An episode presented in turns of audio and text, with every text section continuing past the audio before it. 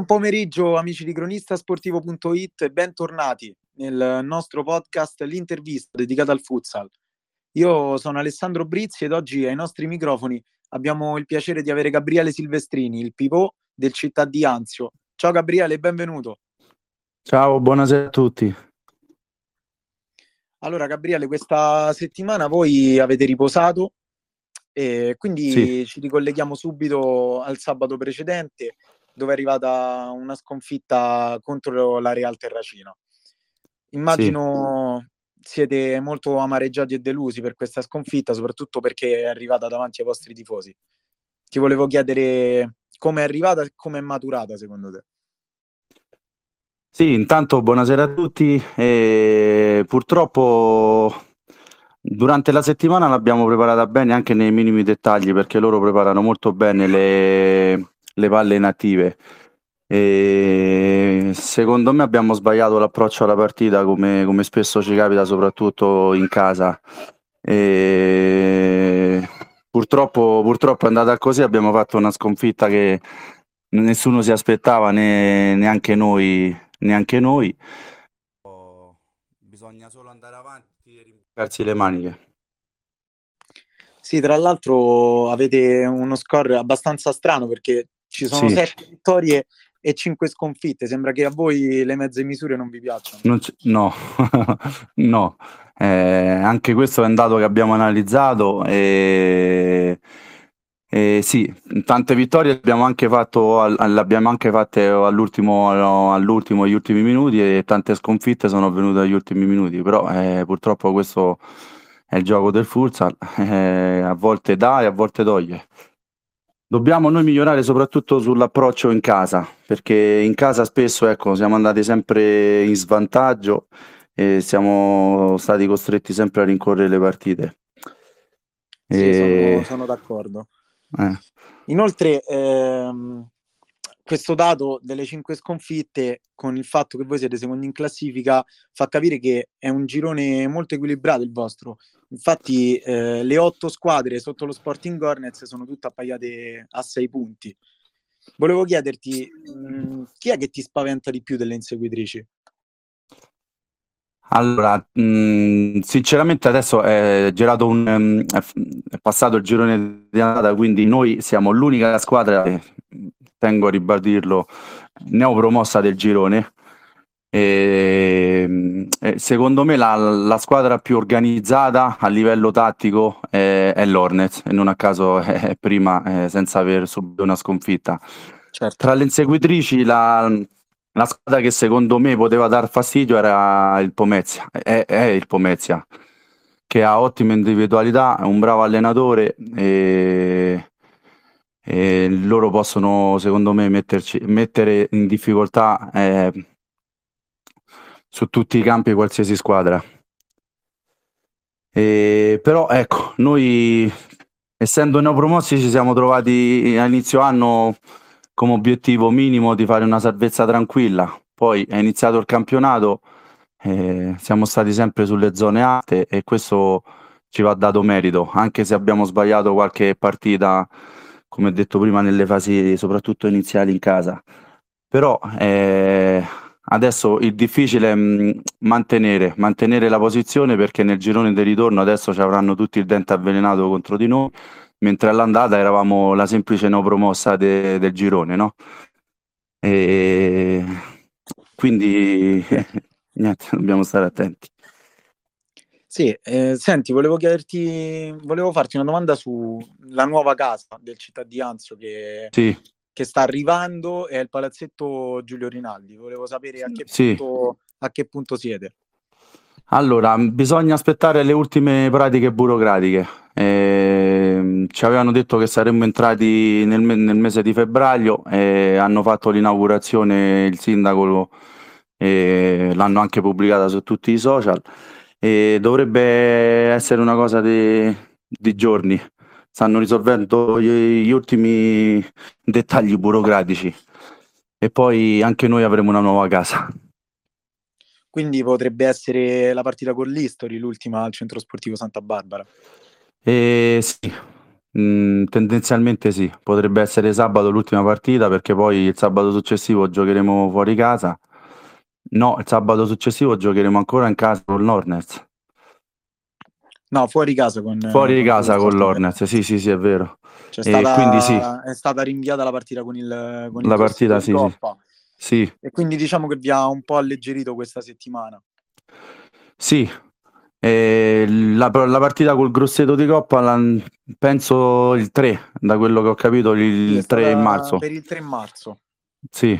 Quindi di una settimana. Eh, speriamo nella nuova casa. allora, eh, mi hai anticipato comunque sulla domanda su questa settimana decisiva per la stagione, anche perché è vero che hanno spostato di una settimana la partita sì. con il Grosseto, ma comunque arriva un momento fondamentale per voi perché incontrate una delle squadre che vi sta attaccate come la History sì. e poi ci sarà lo scontro fondamentale con lo Sporting Hornets e la partita di Coppa tanto attesa da voi. Sì, sì, perché noi, ecco, da, come dicevo prima, l'obiettivo, l'obiettivo era una salvezza, una salvezza tranquilla, invece ci siamo trovati a lottare per le prime quattro per le Final Eight e per noi già un grande traguardo e sarebbe fantastico qualificarci eh, passa per la partita, ecco, fortunatamente ce l'abbiamo in casa con il Grosseto, che è una squadra che conosciamo abbastanza bene.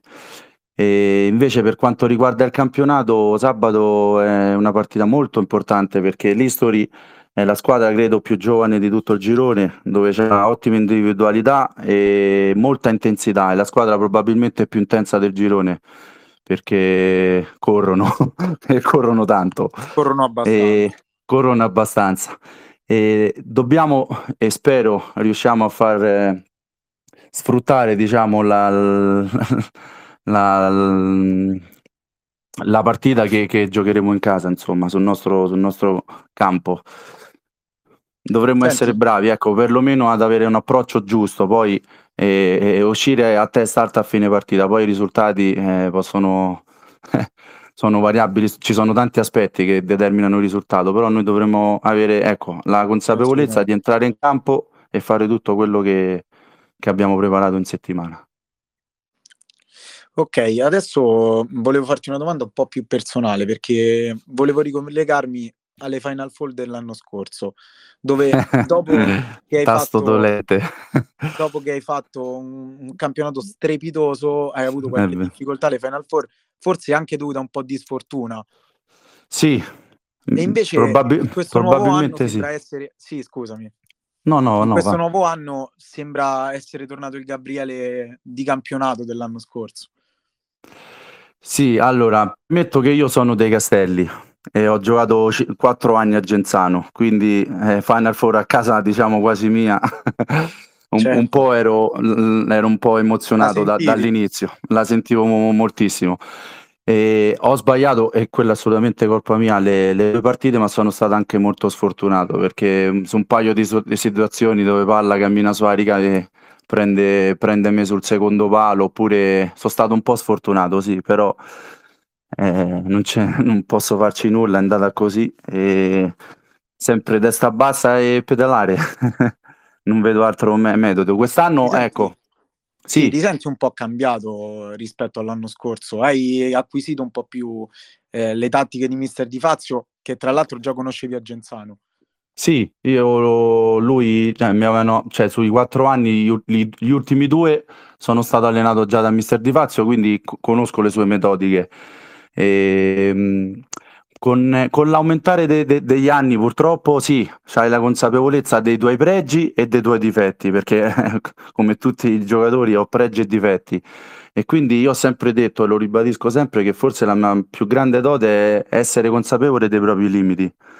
E essere una persona e un giocatore molto umile e, e quindi sicuramente mi aiuta sull'approccio ecco, del campionato che magari so in, in, determinati momenti se sto bene fisicamente o no, perché poi ho una struttura fisica un po' anomala per calcio a 5 e, e, quindi so che magari i, i, primi mesi soffro e poi dopo vado bene in rodaggio, quindi conosco molto me, il mio fisico e i miei limiti, quindi su questo aspetto, come dici, sì, sono cambiato, sono molto maturato su, e sapevo che se il mister mi avrebbe dato possibilità, eh, sicuramente avrei fatto, diciamo, bene.